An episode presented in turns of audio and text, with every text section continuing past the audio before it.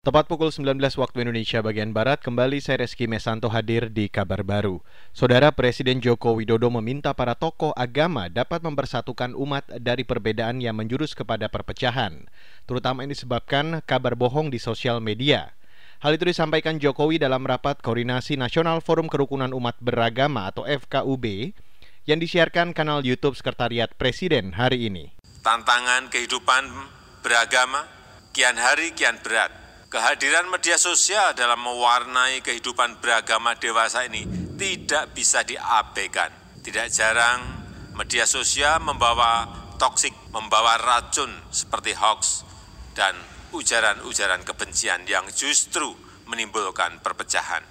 Untuk itu dibutuhkan figur tokoh-tokoh agama yang mempersatukan. Presiden Jokowi menyebut dampak negatif media sosial sangat berbahaya bila tidak bisa dikontrol dengan baik. Jokowi berpesan kepada tokoh agama untuk terus merawat kemajemukan bangsa Indonesia. Dia memastikan moderasi beragama merupakan pilihan yang tepat dan selaras dengan jiwa Pancasila di tengah adanya gelombang ekstremisme di berbagai belahan dunia. Kita beralih ke informasi selanjutnya. Menteri Sekretaris Negara Pratikno mengklaim kekeliruan teknis penulisan dalam Undang-Undang Nomor sebelas Tahun dua ribu dua puluh tentang Cipta Kerja hanya bersifat administratif dan tidak mempengaruhi pelaksanaannya.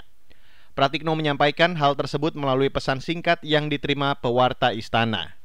Konfirmasi disampaikan Pratikno lantaran banyak pihak menyoroti berbagai kesalahan, baik kesalahan ketik maupun rujukan pasal di Undang-Undang Cipta Kerja yang baru saja diundangkan di lembar negara. Pratikno mengatakan kesalahan teknis penulisan Undang-Undang Cipta Kerja akan menjadi catatan dan masukan bagi pemerintah. Menurutnya, hal tersebut akan menjadi koreksi bagi penyempurnaan kualitas R U U yang akan diundangkan. Pratikno berharap kejadian serupa tidak terulang lagi. Kita ke Kalimantan Timur, saudara. Pemerintah Kota Balikpapan mengumumkan empat belas kasus terkonfirmasi positif COVID sembilan belas dari klaster pekerja media. Kepala Dinas Kesehatan Kota atau D K K Balikpapan, Andi Sri Juliarti, mengatakan kasus bermula dari dua jurnalis yang terkonfirmasi positif COVID sembilan belas. Dari pelacakan ditemukan dua belas kasus terkonfirmasi positif lainnya, diantaranya rekan kerja hingga keluarga. Yang pertama dua dulu Pak, hmm, uh, ya. pertama kali, kemudian delapan dan tambah empat, jadi sudah empat belas dan kita masih menunggu lagi yang pemeriksaan kemarin sampai hari ini.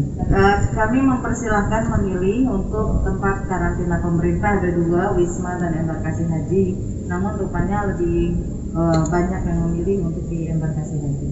Kepala Dinas Kesehatan Kota Balikpapan Andi Sri Juliarti mengatakan, saat ini pemerintah daerah juga masih menunggu hasil tes usap terhadap puluhan jurnalis yang dilakukan sejak Senin kemarin.